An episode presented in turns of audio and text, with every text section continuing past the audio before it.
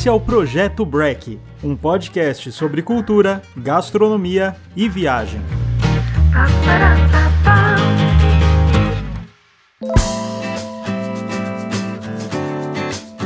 Olá, sejam bem-vindos a mais um episódio. Eu sou o Guilherme Zawit e quem grava e edita nossos podcasts é a nossa parceira GUP Comunicação. Nossa convidada é Arcélia Gallardo, proprietária da Mission Chocolates, focada no conceito do grão à barra. Ela é especialista em chocolates com ingredientes como cupuaçu, baru e goiabada, e também em todo o processo do cacau, que envolve a relação com produtores até a torra. Sabia que a torra é um processo importante na produção de chocolates? A Arcélia também viaja bastante para fazer pesquisas na América Latina e dá cursos para mulheres indígenas. Bem-vinda, Arcélia, tudo bem? Tudo bem, obrigada. Obrigado você. E Arcélia, você é natural de Los Angeles, nos Estados Unidos, estudou marketing e hoje vive em São Paulo e é especialista em chocolates, né? Conta um pouco dessa trajetória pra gente. Isso, eu sou uma gringa morando aqui em Brasil, que todo mundo fala, por que você está morando aqui? Eu não entendo, todo brasileiro quer ir embora e eu quero ficar no Brasil. Então, 7 anos atrás, a gente teve uma oportunidade de mudar para o Brasil e eu estava fazendo doces, confeitaria lá em Califórnia, eu tinha uma loja e eu queria mais me aprofundar no tema de cacau. E Brasil não tem outro país no mundo como o Brasil para aprender a trabalhar com cacau. Então a gente decidiu mudar para São Paulo e aqui foi onde começou minha marca Mission Chocolate. Eu comecei a trabalhar com produtores em Bahia, agora trabalho com produtores em Amazonas, Pará e na verdade tem bastante ainda para explorar no Brasil. Então a gente ama trabalhar aqui no Brasil, a gente ama explorar sabores brasileiros e gostamos também muito de levar esses sabores lá para fora, para todo mundo conhecer. Que legal, e que sabores que você costuma utilizar aqui, que são tradicionais, você leva para fora? Quando eu cheguei aqui no Brasil, eu não sabia nada sobre a gastronomia brasileira, eu não conhecia ninguém, eu não sabia o que era pão de queijo, eu não sabia o que era pão de mel, tapioca... Pão de queijo... Então para mim foi tipo chegar a outro planeta. Então como eu sou aluna de gastronomia, eu gosto muito de conhecer, eu tinha que passar muito tempo na livraria e ler sobre ingredientes brasileiros, receitas brasileiras. Eu assisti muitos shows de gastronomia na TV também brasileira. Eu me aprofundei uns 2 anos só estudando gastronomia brasileira. E aí foi onde começaram a surgir esses sabores de cupuaçu, goiabada, baru, umbu, cambuci, sabe? Sabores que ninguém fora do Brasil conhece, porque vocês consomem todo. Vocês são um país grande, que produz bastante, mas vocês consomem tudo que vocês produzem também. Então, isso também é verdade para cacau e chocolate. Vocês, todo o cacau que vocês produzem, vocês consomem. Então, a gente tem que... As empresas grandes, elas importam cacau de outros países para o brasileiro ter suficiente chocolate. Então, cupuaçu, vocês consomem tudo. Goiabada, vocês consomem.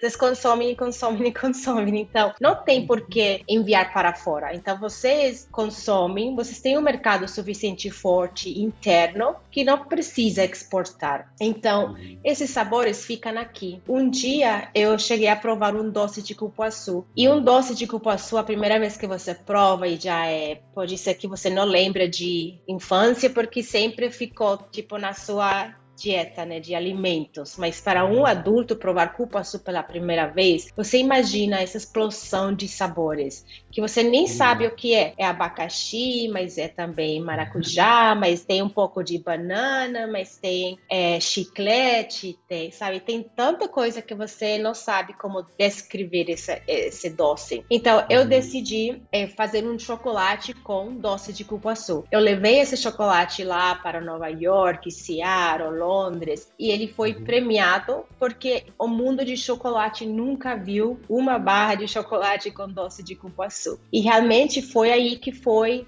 criando a marca Mission como ela existe hoje. É uma marca que realmente tem foco de usar castanhas, sabores, frutas do Brasil que não é normal usar no chocolate, ou que o estrangeiro não conhece. A gente tem uma barra de chocolate pão de mel, temos uma barra arroz doce, uma barra pamonha, uma barra Romeu e Julieta. Então, cada vez que eu levo esse chocolate para fora, eles me falam, ok, é Romeu e Julieta. Eu não sei se o brasileiro sabe ou não sabe que não existe esse... Você falar Romeu e Julieta no Brasil, todo mundo sabe o que é. Se você falar isso lá fora, ninguém sabe o que é isso. Então, para você ter que explicar, é a combinação de queijo com goiabada. Isso não acontece fora do Brasil. Então, sempre que alguém prova um chocolate, eu preciso falar a história de onde vem, como ele é, quando é no dia que vocês comem esse pão de mel, como ele é. Então, eu preciso explicar uma história sempre para as pessoas não só comer chocolate, mas conhecer um pouco mais sobre o Brasil também. Que legal! E você comentou você faz um doce de cupuaçu, então, não é que o seu chocolate tem pedaços de cupuaçu. Explica um pouquinho. Então, eu aprendi nas minhas pesquisas que tanto o brasileiro como o estrangeiro não conhece todos os frutos e os sabores do Brasil. Quando eu comecei a fazer umbu, a maioria das pessoas em São Paulo não sabiam o que era umbu, nem tinha provado. Então, eu estava ensinando aos brasileiros umbuzeiro, como ele cresce, como ele é. Então, ficou muito legal essa parte de uma estrangeira, uma gringa, ensinar o brasileiro sobre as frutas nativas do Brasil, né? Então, o cupuaçu, ele é o nome científico de cacau, é Theobroma cacau. O nome científico de cupuaçu é Theobroma grandiflorum. Então, eles são primos. Então, cacau tem vários primos. E cupuaçu, ou grandiflorum, é o primo mais popular que existe. Eles crescem juntos, onde cresce cacau, cresce cupuaçu. Cupuaçu é nativo à Amazônia, igual que o cacau, que também é nativo à Amazônia. Mas ele é um pouco diferente. Você pode pensar em um pêssego e uma ameixa. Eles são iguais, mas são diferentes. Então, quando você abre o fruto de cupuaçu, ele tem uma polpa, a maioria da composição dele é polpa. E tem umas sementes também, mas o que a gente quer do cupuaçu é a polpa. Então, a gente tira a polpa dele, a gente cozinha com um pouco de açúcar até ele virar um doce. E é isso, não tem mais nada. Ao contrário do cacau, quando a gente abre um fruto de cacau, ele quase não tem nada de polpa, e a semente é a parte maior, mas para o cacau a gente quer a semente, a gente não tem interesse na polpa. A gente quer a semente para fermentar, secar e fazer chocolate. Então, nessa barra, eu faço o chocolate e colocamos o doce da polpa por cima. E já vira aí duas Theobromas, que também no mundo de chocolate, os nerds de chocolate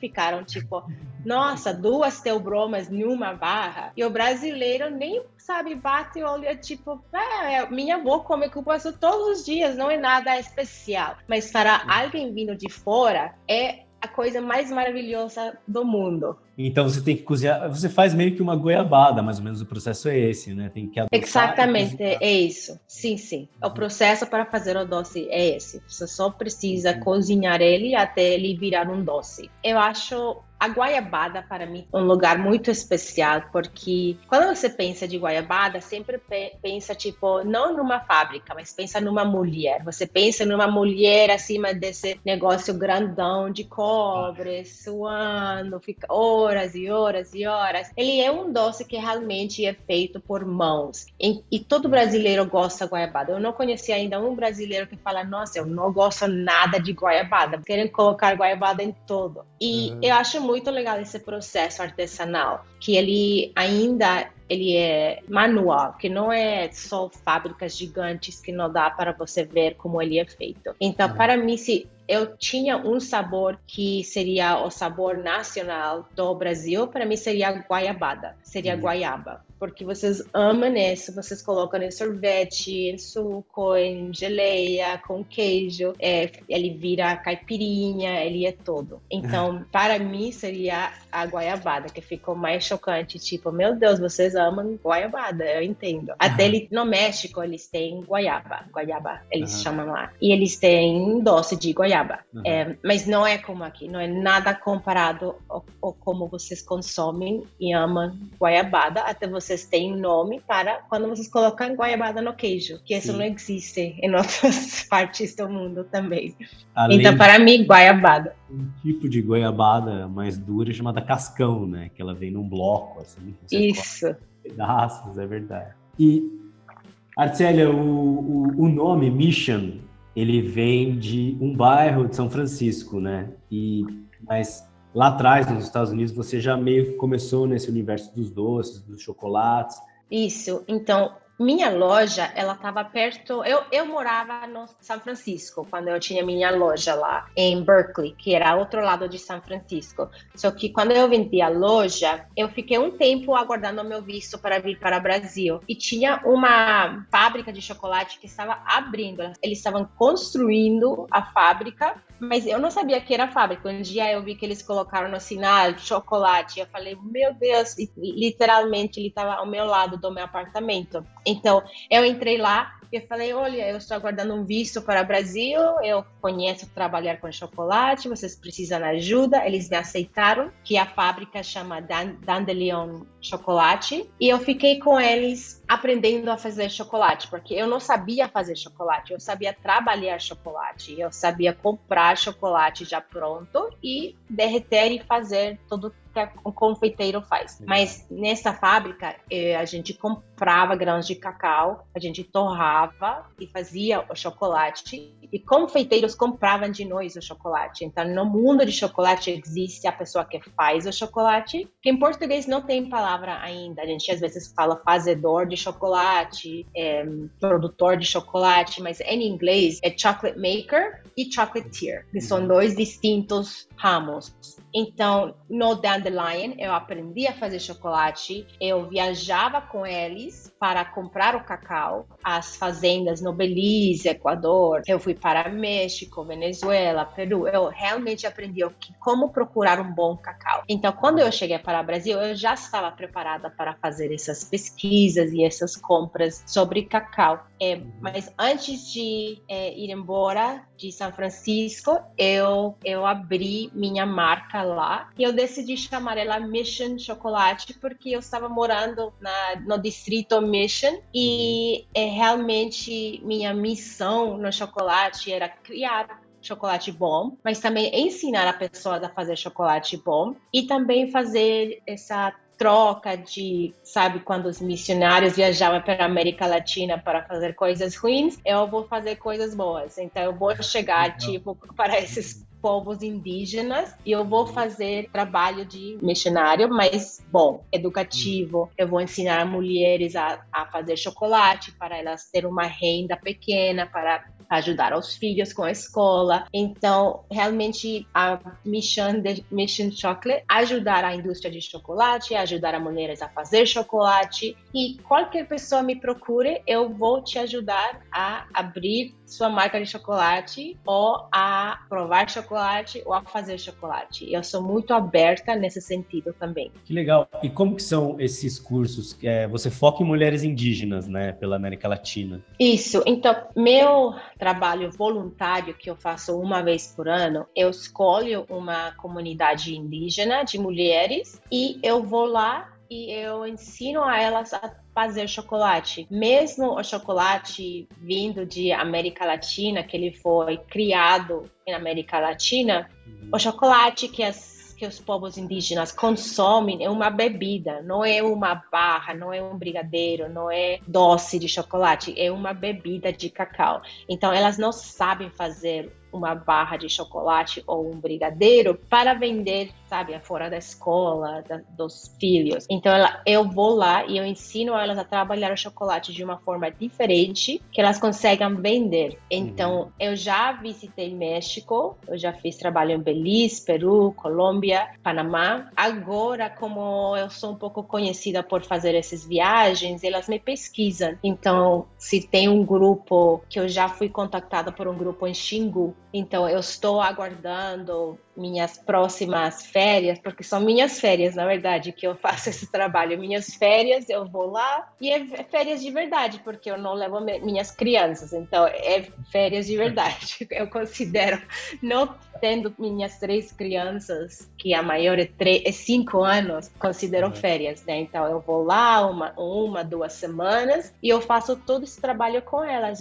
Desde o começo, tipo, eu vou aos jardins delas e eu falo, ok, a gente tem o que aqui para conseguir usar no seu chocolate? Você tem hortelã, você tem gengibre, amendoim, canela. Eu já vi que eles têm pães de canela nos jardins delas. Então a gente faz uma lista de todos os sabores que elas conseguem pegar sem ter que comprar. Porque não adianta eu levar daqui cupuaçu e guaiaba e falar para elas, ah, você pode fazer um brigadeiro assim. Mas quando eu vou embora, não tem como elas pegar esses ingredientes de novo. Então, eu ensino elas a fazer doces com tudo que elas têm no jardim delas. Então, para mim, essa é uma paixão. Eu amo fazer isso, entrar num jardim de alguém, ensinar elas a fazer chocolate na pedra, porque elas não têm eletricidade, a maioria dos tempos não é com eletricidade, então não tem geladeira, não tem fogão, não tem processadora, então eu não consigo entrar lá com meu conhecimento de uma cozinha francesa. Esse conhecimento você joga no lixo, porque não funciona numa comunidade indígena.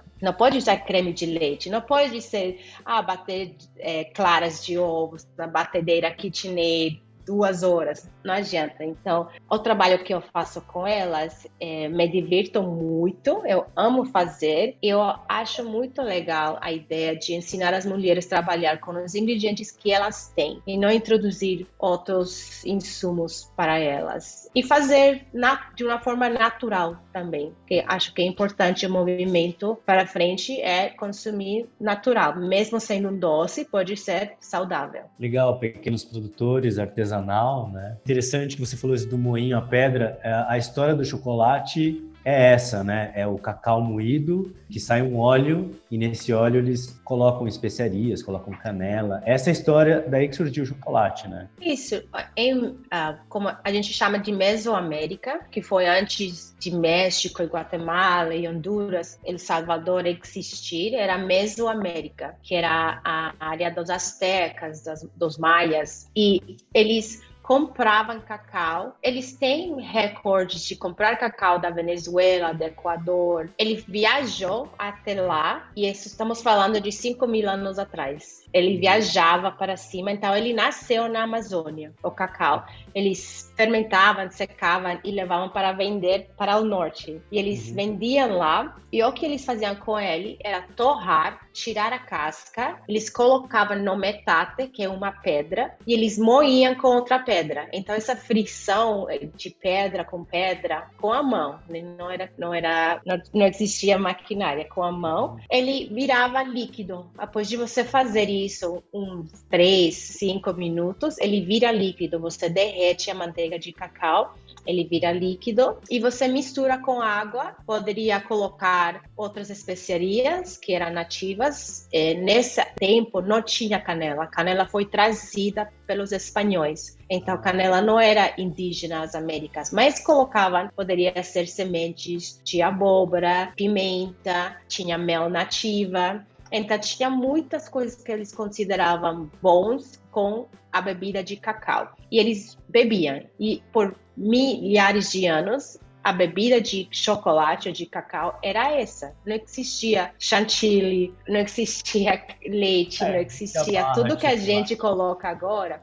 Tudo que a gente coloca agora numa chocolate quente é tão longe do que realmente era a bebida que era para te nutrir. Uma bebida de água e cacau é a coisa mais nutritiva que você consegue conseguir de café de manhã. E muitos povos indígenas ainda, o café de manhã das crianças é essa bebida. É cacau, água e com um pouco de mel. E é isso.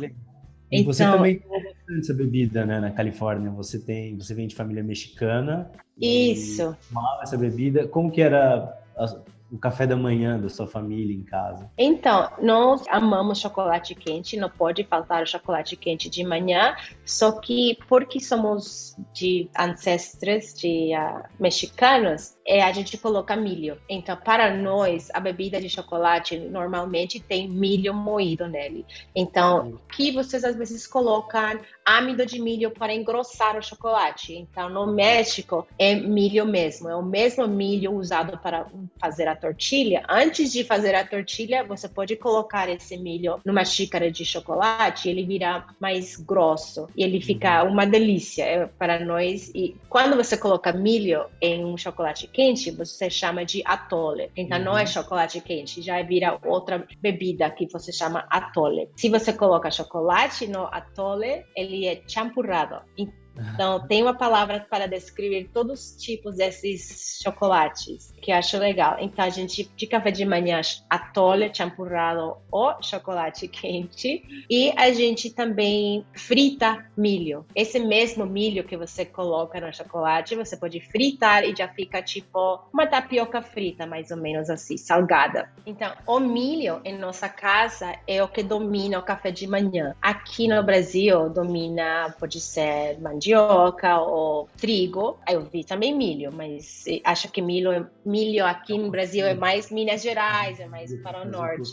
Eu já provei o cuscuz, mas no México é realmente o milho. Pode ser tamal, que é milho. Pode ser tortilha com queijo, que é milho. Pode ser milho fritado, que é sopa. Então, toda forma de milho diferentes vai ter um nome também diferente. Então, para nós, café de manhã é chocolate com tamal. Pode ser o café de manhã perfeito. Que legal. E quando você chegou no Brasil aqui, que, né, como você comentou, tem pão de queijo, goiabada, bolo, cuscuz, assim, frutas, sucos, né? Como que foi sua percepção disso e o que você mais gosta hoje? Então, minha percepção foi um choque, mas não um choque ruim. Foi um choque quando você não conhece nada sobre uma cultura e chega um banquete de, sabe, sobremesas para café de manhã, é a coisa mais legal do mundo, né? Eu provo todos. Quando eu vou para um banquete, eu provo 100% do que tem nesse banquete, porque eu queria entender todo do Brasil. Então, minha coisa favorita do café de manhã brasileiro, que na verdade eu não sei se é para só café de manhã, mas é a fruta em conserva. Então, quando você pega um figo inteiro e deixa ele na calda, ou coloca um pedação grandão de mamão e deixa na calda, ou a banana da terra, tipo inteiro, deixa na calda. Quando todo fruto inteiro é deixado fervido, cozido, mas deixado mesmo na calda dele. Para mim, essa é a coisa mais maravilhosa, porque você não está... Quando você vai para a França, vamos falar, e você vai comprar uma sobremesa, você realmente não sabe o que tem, porque vai ser uma tarta, vai ser um bolo, vai ser um monte de coisas. E para mim, a melhor sobremesa é um legume, uma abóbora cozida com um pouco de rapadura. Para mim, isso é perfeito, um café de manhã. Então, eu prefiro natural e frutas nativas que um pão de chocolate, por exemplo. É gostoso, mas eu gosto muito também a abóbora com rapadura. Que legal. E você comentou do processo da semente de cacau, que ela precisa ser fermentada e depois torrada. Isso é super interessante, que é meio parecido com o café, né? Com o grão de café. E até a Mission hoje, em São Paulo, no Brooklyn, é uma fábrica, né? Uma torrefação de cacau. Isso. No mundo de chocolate, tem pessoas que fazem chocolate sem torrar cacau, que é uma forma de fazer chocolate, porque é fácil, é muito mais rápido você comprar licor de cacau e começar seu processo lá, que a maioria das empresas grandes é como elas fazem chocolate, comprando licor e começam o processo lá. Pertencemos a um movimento que chamamos de bean to bar, que é de grão a barra, que nós vamos fazer o chocolate a partir do grão. Então, eu vou viajar para as fazendas, lá eu vou ver como eles fermentam e secam o cacau, porque a fermentação acontece assim. O fruto, ele fica na árvore 6 meses, madurando, 6 meses. Quando ele está completamente maduro, o produtor vai abrir, quebrar e vai sair umas 40 sementes. Ele precisa juntar uns 500 quilos dessas sementes para colocar numa coxa de madeira para fermentar. Então, ele vai abrir um monte de frutos, vai colocar na caixa de madeira, vai fechar. Através de 6 dias ele vai abrir, vai mexer. Vai uma caixa de madeira? De caixa de madeira. Então ele fica nessa caixa de madeira 4 a 6 dias. Nesses 4 a 6 dias o produtor vai vir cada dia, pode ser até 3 vezes por dia, e ele vai virar para que o cacau que esteja no lateral entre no meio, o cacau que está no meio entre no lateral, e todos têm a oportunidade de atingir a temperatura certa, que vai ser uma temperatura quente, porque você está fermentando, quando você fermenta, vai sair calor. Então, todo esse processo você precisa fazer igual em todas as partes. Então, uma caixa vai ter cantinhos, sabe? Então, você tem que entrar lá e misturar umas 3 vezes por dia. Ele vai fazer isso 4 a 6 dias. Cada produtor sabe quando o cacau dele está fermentado certo. Às vezes vai ser 4 dias, às vezes vai ser 6 ou 8 dias. Mas a maioria é 4 a 6. Quando ele decidir que está fermentado direito, ele vai tirar e colocar no sol. Ele vai colocar numa coxa, acho que é isso? Coxa? Uma coxa? Sim, eu não sei como chama. É drying bed, onde vai secar ao sol. Tá. Então, ele vai colocar uma tela, ou pode ser madeira, e vai deixar o sol secar por uns 15 dias. Quando ele esteja secado, ele coloca num saco de cacau, 60 quilos por saco, e ele envia para mim aqui em São Paulo. Eu abro, eu torro. Quanto custa a saco? Cacau, qual é o valor médio? O quilo de cacau, ele pode ser 12 a 40 reais, dependendo da qualidade do cacau. E cada saco leva 60 quilos, então é caro. E quando você compra seu cacau, normalmente você compra ele para o ano inteiro. Então, o produtor não vai te enviar um saco cada semana ou cada mês. A safra tem 2 safras grandes. Nessas 2 safras grandes, ele vai juntar sua tonelada e ele quer enviar para você sua tonelada. Ele não vai te enviar cada... Porque ele tem que, sabe, agendar a transportadora, ou ele tem que levar para SEDEX, sei lá. Então, o certo é você receber todo o seu cacau uma vez por ano de cada produtor. Então, e qual é a safra do cacau? Tem 2 safras. Então, a maior é junho, julho, é agora. E tem uma menor em outubro. Mas a árvore realmente ele floresce e dá fruto o ano inteiro. Mas tem 2 maiores safras. E ele chega aqui, eu abro, eu torro, eu quebro, descasco e coloco no moinho de pedra para moer. E ele fica... Mas como funciona essa torrefação do cacau? Quanto tempo? Qual a temperatura? Sim. A torrefação de cacau é diferente do café.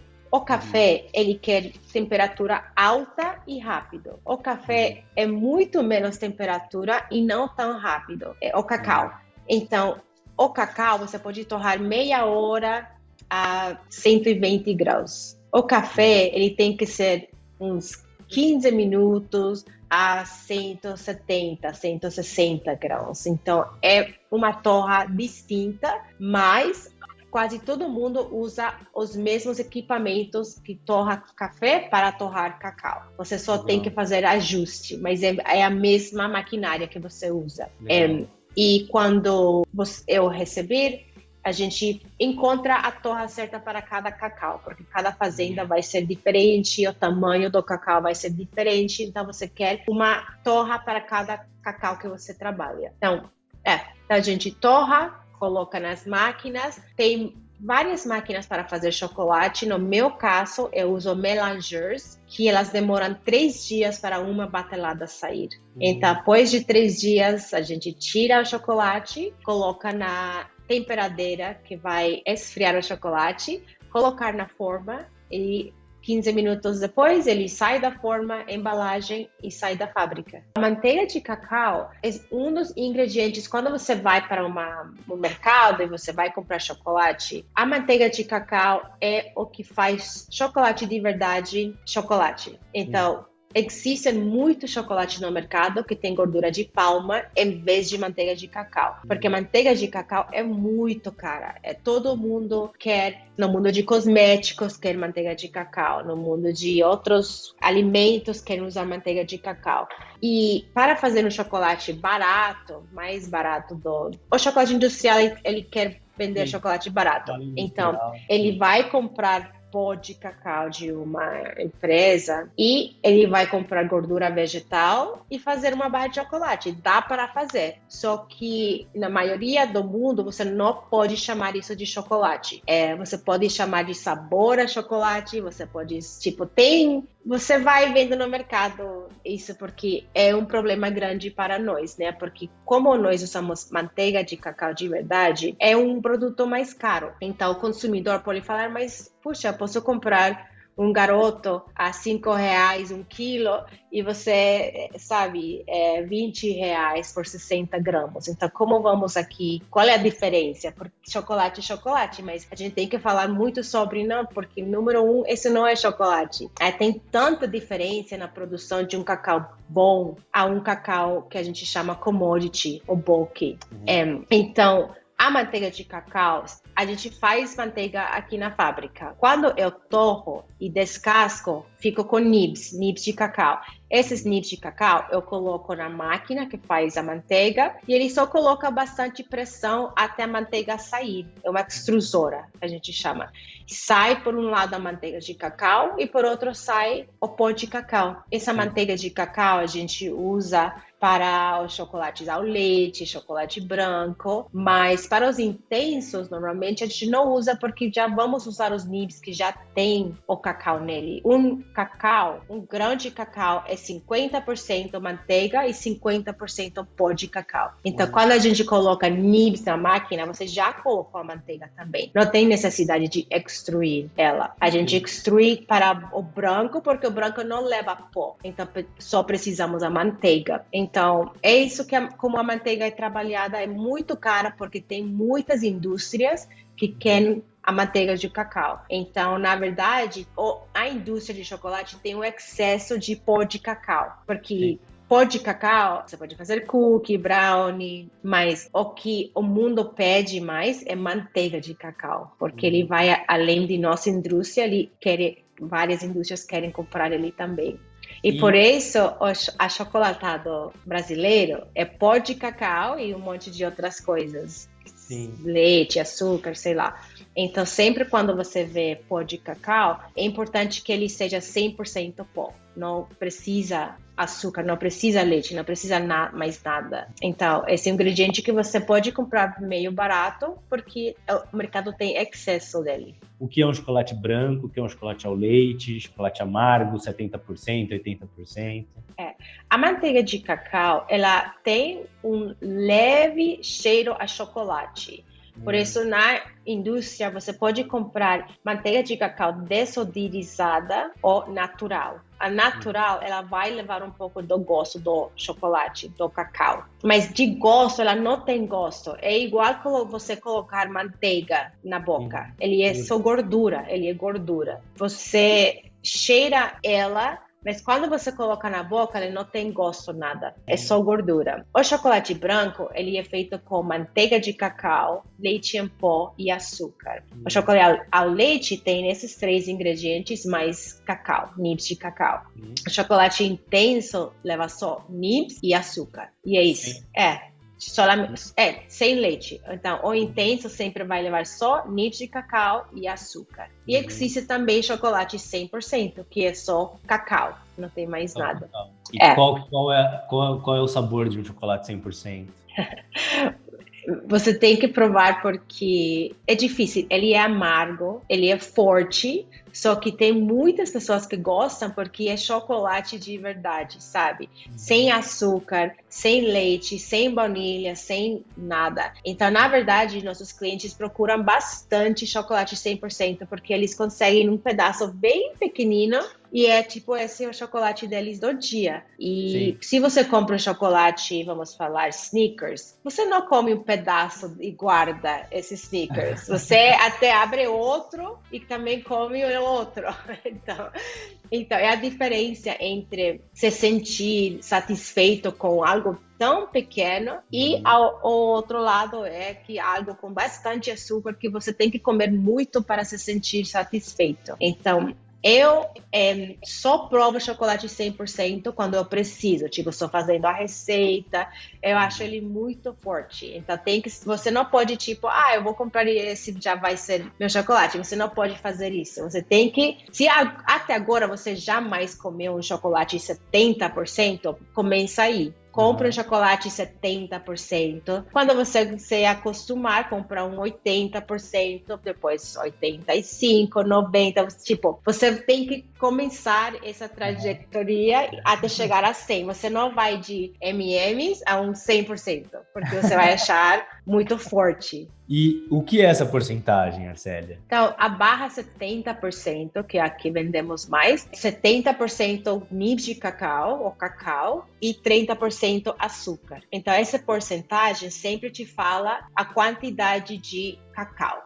Sim. Pode ser pó, manteiga ou nibs direto. É a combinação de tudo que vem do cacau. Então, quando você vê um 80%, é 80% cacau, 20% açúcar. Se porque só é cacau e açúcar. Se ele tem leite e fala 80% cacau, então esse 20% vai ser uma quantidade de leite e outra quantidade de açúcar. Mas a porcentagem sempre te fala a quantidade do cacau. Quantidade do cacau, legal. Isso. E eu vou comentar uma história que nós conversamos antes no pré-roteiro sobre o chocolate tradicional europeu, né? Que é sempre ao leite e fica famoso na Suíça, famoso em Barcelona, né, na Holanda, e que uma vez eu e minha esposa nós levamos chocolates da Mission e vários outros com sabores nacionais, com sabores brasileiros, e os europeus ficaram olhando pro produto como tipo, o que é isso? Isso não é chocolate, tipo maracujá, cupuaçu, né, outros frutos, porque eles estão acostumados sempre com o chocolate tradicional, né? Sim, tem duas coisas aí. Quando o cacau chegou para a Europa, a Espanha ficou com esse segredo de cacau, porque foram eles que levaram para a Europa esse produto. Eles ficaram com ele tipo um ano, segredo, e eles faziam bebida de chocolate, porque foi isso que eles aprenderam dos Astecas, ele fazer bebida. Só que na Espanha, como eles tinham leite e açúcar e canela, eles colocaram tudo isso na bebida e já virou outro produto totalmente diferente, né? Já virou uma bebida europeia. Então, a introdução de cacau, de chocolate na Europa, foi sempre com açúcar, foi com leite, foi tipo, vamos diminuir cacau, porque temos que sempre trazer ele do México e não tem suficiente, ele é muito caro, então sempre vamos diluir ele, tipo Nutella. Nutella, você não prova nada de chocolate, você prova avelã, leite, açúcar, e conseguiram colocar um pouco de cacau, né? Mas sempre foi para eles um produto muito caro, até eles levar o plantio do Brasil até a África, e já ficou muito mais perto para eles comprar cacau, e já foram mudando as receitas, mas eles foram introduzidos para chocolate sempre com açúcar, leite e outros ingredientes. Agora, no mundo de chocolate, temos uma tendência que o chocolate está começando a ser feito onde cresce o cacau,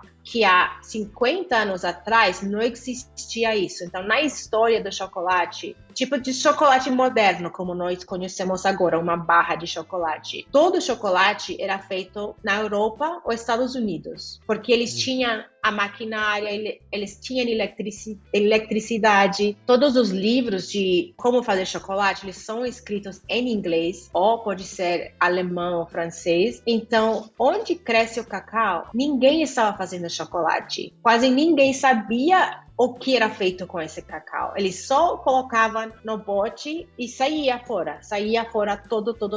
Então, quando um europeu pega cacau, normalmente esse cacau já tem 2 anos que foi colhido. Durante esses 2 anos, ele chega a madurar. Nessa maturação, acontece que escapa todas as acidezes, os sabores fortes vão se calmando, e eles estão indo embora tudo. Então, eles têm 2 anos para maturar esse cacau sem saber que eles estão maturando, porque ele demora, a fazenda demora 1 ano para fazer a colheita, eles entregam para o processador, que vamos falar, calabô. O calabô coloca no container, ele aguarda até encher um container, ele vai container para a Europa, ele fica no porto 2, 3, 4 meses até eles liberar. Depois ele chega a quem vai distribuir. Então, tudo isso, o cacau está, calmando. Ele está perdendo sabores, ele está perdendo acidez, principalmente. Então,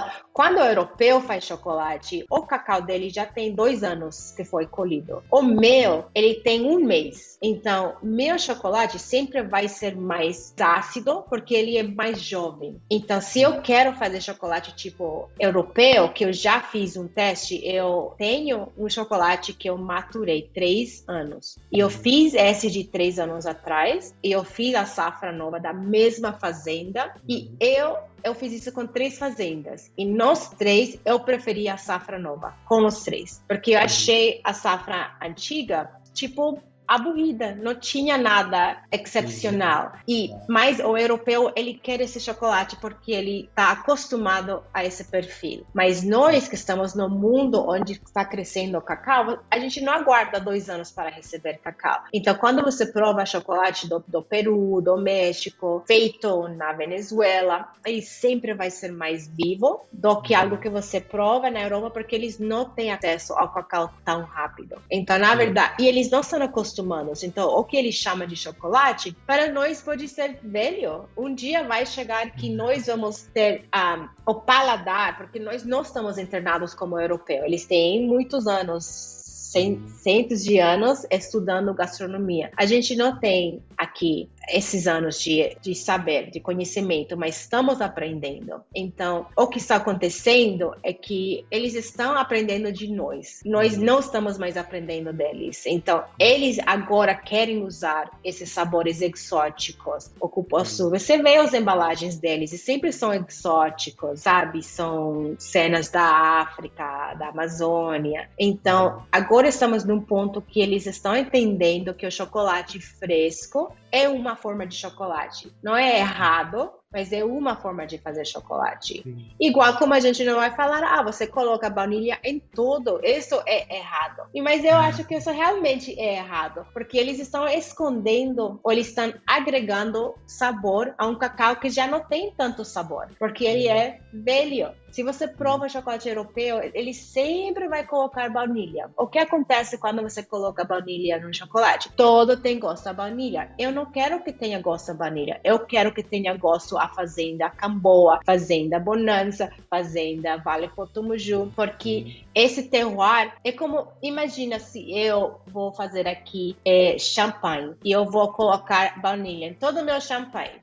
O francês vai morrer e falar, mas meu Deus, mas é a uva que você quer provar, não é? Mas eu vou falar igual, mas você não quer provar o cacau porque você está colocando baunilha em todo o seu chocolate, você está arruinando esse chocolate. Então, é isso que está acontecendo agora no mundo de chocolate, não é briga, mas é uma desacordo do que eles acham que é chocolate e do que a gente acha que é chocolate. Sim, que legal. E hoje o Brasil já foi, né, o maior produtor de cacau. Você mencionou a Amazônia, a Bahia foi super conhecida, depois teve um fungo lá que destruiu quase todas as plantações. Quais são as principais regiões produtoras de cacau no Brasil e quais são os principais produtores mundiais? Até os anos 1990, Bahia era o maior produtor de cacau do mundo. Só que chegou um fungo que deu muito forte para eles e quase acabou com todo o plantio de cacau. Até agora, ano 2020, que eles estão aprendendo como controlar o fungo, mas ainda existe e ainda é problema para eles. Quando chegou esse fungo, nos anos 90, aí foi a África que começou a virar o maior produtor de cacau do mundo. Então, Ghana, Ivory Coast, Costa de Marfim, Camerún. E até agora, eles permanecem os maiores produtores de cacau do mundo. América Latina, entre Brasil e Equador, que sempre está entre os maiores produtores. No Brasil, Pará, o ano passado e anterior, foi a primeira vez na história do Brasil que produziu, exportou mais cacau que Bahia. Então, agora tem um foco muito grande na Amazônia, Amazonas, Pará, Acre, porque eles têm bastante cacau e a maioria é cacau selvagem. Então, tem bastante europeu chegando, querendo comprar esse cacau selvagem, cacau que não é plantio tradicional, não é fazenda. Então, tem muito agora foco, tem muito foco lá na Amazônia. Só que Bahia, tipo, pertence culturalmente ao maior estado, o estado mais importante do cacau. Você vai para Ilhéus, os negócios do lixo estão em formato de cacau. Edifícios têm colocado tinta de desenhos de cacau. Então, o cacau no Ilhéus, o cacau no Bahia, culturalmente é muito importante. Então, quando você fala, tem Jorge Amado, tem uma novela de cacau e chocolate baseado também na Bahia. Então, culturalmente, eu acho que Bahia é o estado mais importante do cacau. Mas produção agora está saindo bastante maior no Brasil da Amazônia. Em termos de perfis, você também está falando de perfis. Então, meu cacau do Pará, ele tem um perfil a bolo de chocolate com geleia de amora. Meu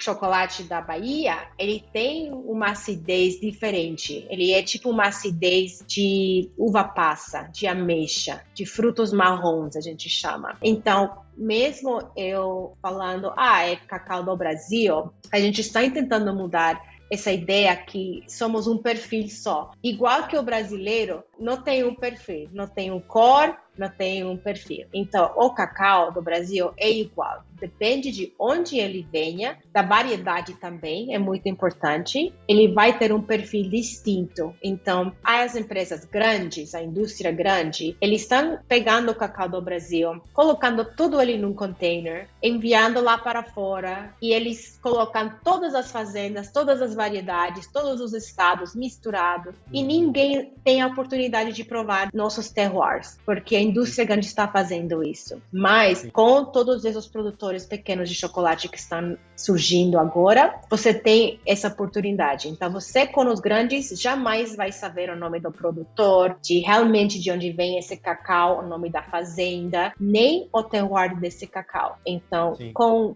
nós, você pode fazer isso. Você pode saber a cadeia inteira, sim, tem a transparência da troca, tipo, você sabe o nome do produtor, eu dou o e-mail, no meu site tem o celular dele, tem tudo para você saber sobre ele. E também a gente fica com essa barra só com a fazenda dele. Não tem errado você fazer blend de fazendas, como no café, no vinho, você faz blends, tudo bem, você pode fazer. Só que a gente está numa etapa que a gente quer provar cacau, a gente não quer provar baunilha, a gente não quer provar tanta leite e açúcar, vamos provar realmente o terroir do México, do Equador, da Venezuela, do Peru, porque tem terroirs distintos. Então, Então, essa também vira já nossa missão também, é ensinar as pessoas sobre o que é um chocolate de verdade. E eu vou comentar que um dos chocolates que eu mais gostei da Mission foi o Dois Rios, o Two Rivers, né? Que é em menção ao Rio Negro e Solimões. Então, ele é dividido ao meio, metade de uma cor, metade de outra cor, para quem não experimentou. E o lance do sensorial e dos sabores é que você junta, né? os dois lados, as duas cores, e come isso junto, porque separado é um gosto mais neutro, mais comum, mas quando os dois se juntam, assim, é incrível. Isso, então, a Barra Two Rivers, ela nasceu há uns 5 anos atrás. Eu fui para a Amazônia, eu visitei a Belém, eu fiz o Caminho do Bote. Nessa corrida, a gente viu os dois rios, eu vi os dois rios, que é um fenômeno que eu não sabia que existia. E eu achei ele tão bonito que eu falei, meu Deus, eu vou fazer um chocolate, uma homenagem para esses dois rios. Mas para eu encontrar os dois cacaus, porque é variedade, eu demorei 5 anos para encontrar esses dois cacaus. Um cacau com um perfil e cor totalmente a outro cacau. E nessa barra, eu decidi que iria provar para o mundo que o Brasil não é um perfil, que você não pode falar, o cacau brasileiro, porque muitas pessoas lá fora sempre falam, o cacau, igual que o café. Café brasileiro não é top, ele é para você fazer um expresso, sei lá, colocar açúcar, ele é commodity. Eu sempre escuto isso também do cacau, que ele não é top. Se você quer um cacau top, você vai para a Venezuela. Se quer um café top, vai para a Colômbia, não vai para o Brasil. Mas está mudando isso, né? Então, para mim, foi uma oportunidade de mostrar também, não, a gente não tem cacau brasileiro. Você está falando cacau da Bahia, do Pará, da Acre, o que você está falando? Então, para mim, foi uma oportunidade de mostrar para o mundo que cacau é diferente no Brasil. Essa foi uma das coisas. Segunda, que o perfil pode ser bem diferente também. E a terceira foi para mostrar a geografia desses dois rios, que eu não sabia que existia, então eu sabia que tinha pessoas que não sabiam que existia. Então, quando a gente vê essa barra, eles falam, meu Deus, que é isso, Two Rivers? Eles fazem a pesquisa, me perguntam, eu tenho que explicar toda a história dos rios. Então, fica essa outra barra que eu ensino a pessoa consumindo chocolate sobre Brasil. Então, eu uso 2 cacaus de 2 fazendas. Um cacau vem da Bahia, que é da fazenda Leolinda. Esse cacau faz um chocolate cremoso. Ele tem um ácido lácteo maior que outros cacaus, então ele vira tipo uma iogurte. Então ele é um chocolate que é cremoso, que tem nota a iogurte, tem uma acidez alta. Então ele tipo tem gosto de um chocolate feito com iogurte, tipo assim. Nos Estados Unidos, a gente tem buttermilk, que aqui vocês não têm, que é uma creme azeda. Vocês não têm aqui creme azeda, mas mais perto seria uma iogurte. A iogurte com cremoso, mas com um toque a chocolate. Deve ser uma palhada também? Tipo assim, colhada, tipo colhada. Então, no outro lado, esse cacau vem do Pará e ele é um chocolate que tem o gosto a um chocolate cozido no forno, um chocolate que foi para o forno. Então, pode ser um brownie, um bolo, algo que foi um chocolate que foi preparado no fogão com um pouco de manteiga, mas tem essa geleia por cima, ainda tem essa acidez. Por isso, eu chamo esse bolo de chocolate com geleia de morango, também pode ser, com frutas vermelhas. Então, são 2 aromas e notas totalmente diferentes. Uma não tem nada que ver com a outra, mas é um chocolate 70%. A mesma receita, mesma torra. O único que você está provando aí é o terroir do cacau. É a variedade e o terroir do cacau. E a terceira possibilidade, que é eu juntar os dois, né? E juntar os dois também, para provar ele de verdade. Legal. E a fábrica da Mission em São Paulo, como que é? Você produz o chocolate para vender, você não tem uma loja física, você dá cursos? Então, aqui em São Paulo, qualquer pessoa pode vir a conhecer. A gente está aqui das 9 horas às 15 horas, segunda a sábado. Então, na verdade, qualquer pessoa pode vir nesses horários e pedir para subir e eles podem experimentar todos os nossos chocolates. A gente não tem loja, tipo, normal, Você tem que tocar a porta, alguém vai lá te receber e você pode subir e provar nossos chocolates. E você pode comprar também.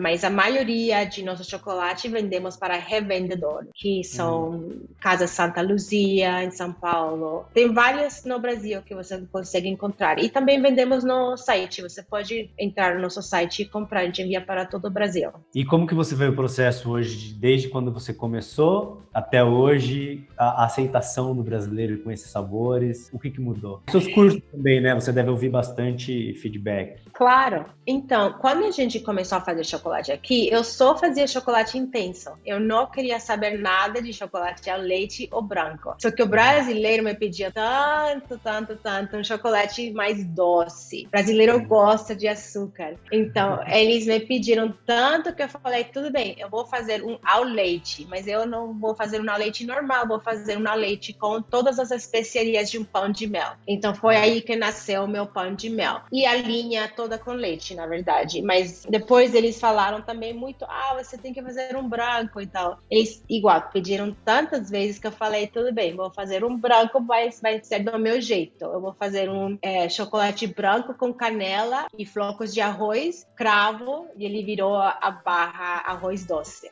Então, linha de ao leite e branco é 100% devido aos clientes que eles pedem mais doce, um chocolate doce. Então eu faço para eles branco e ao leite, mas eu gosto de fazer, não é que não goste, nem que eu não goste deles, eles são muito deliciosos. Mas no mundo de chocolate, bean to bar, a gente foca muito nos intensos, porque é realmente onde você pode provar o terroir do cacau. E esse movimento bean to bar, quando que ele começou e quem são os principais organizadores? Então, ele nasceu em San Francisco, Califórnia, em, tipo, 1990. O movimento foi começado por 2 homens que vieram do mundo de vinho. Então, eles viajavam tanto para a Europa, eles falaram, meu Deus, por que na Europa tem tanto chocolate bom de pequenos produtores e aqui nos Estados Unidos é só Hershey's, não tinha mais, ninguém. Eles venderam a empresa de vinho deles e eles começaram a pesquisar máquinas pequenas para fazer chocolate. E foi tão bom para eles que logo eles começaram a vender pela toda a Califórnia. Então eu conheci a fábrica deles, eu entrei lá em 1997, acho que eu entrei a essa fábrica em Califórnia. Sim, eu entrei lá nessa fábrica, eu estava ainda na faculdade, que era uma fábrica lá. Eles tinham, tem uma trajetória aqui, em 1997 eles tinham uma fábrica em Califórnia, no mesmo bairro onde eu estava na faculdade, que é Berkeley, Califórnia. Então, naturalmente, é a única fábrica de chocolate que na vida eu tinha ouvido que existia.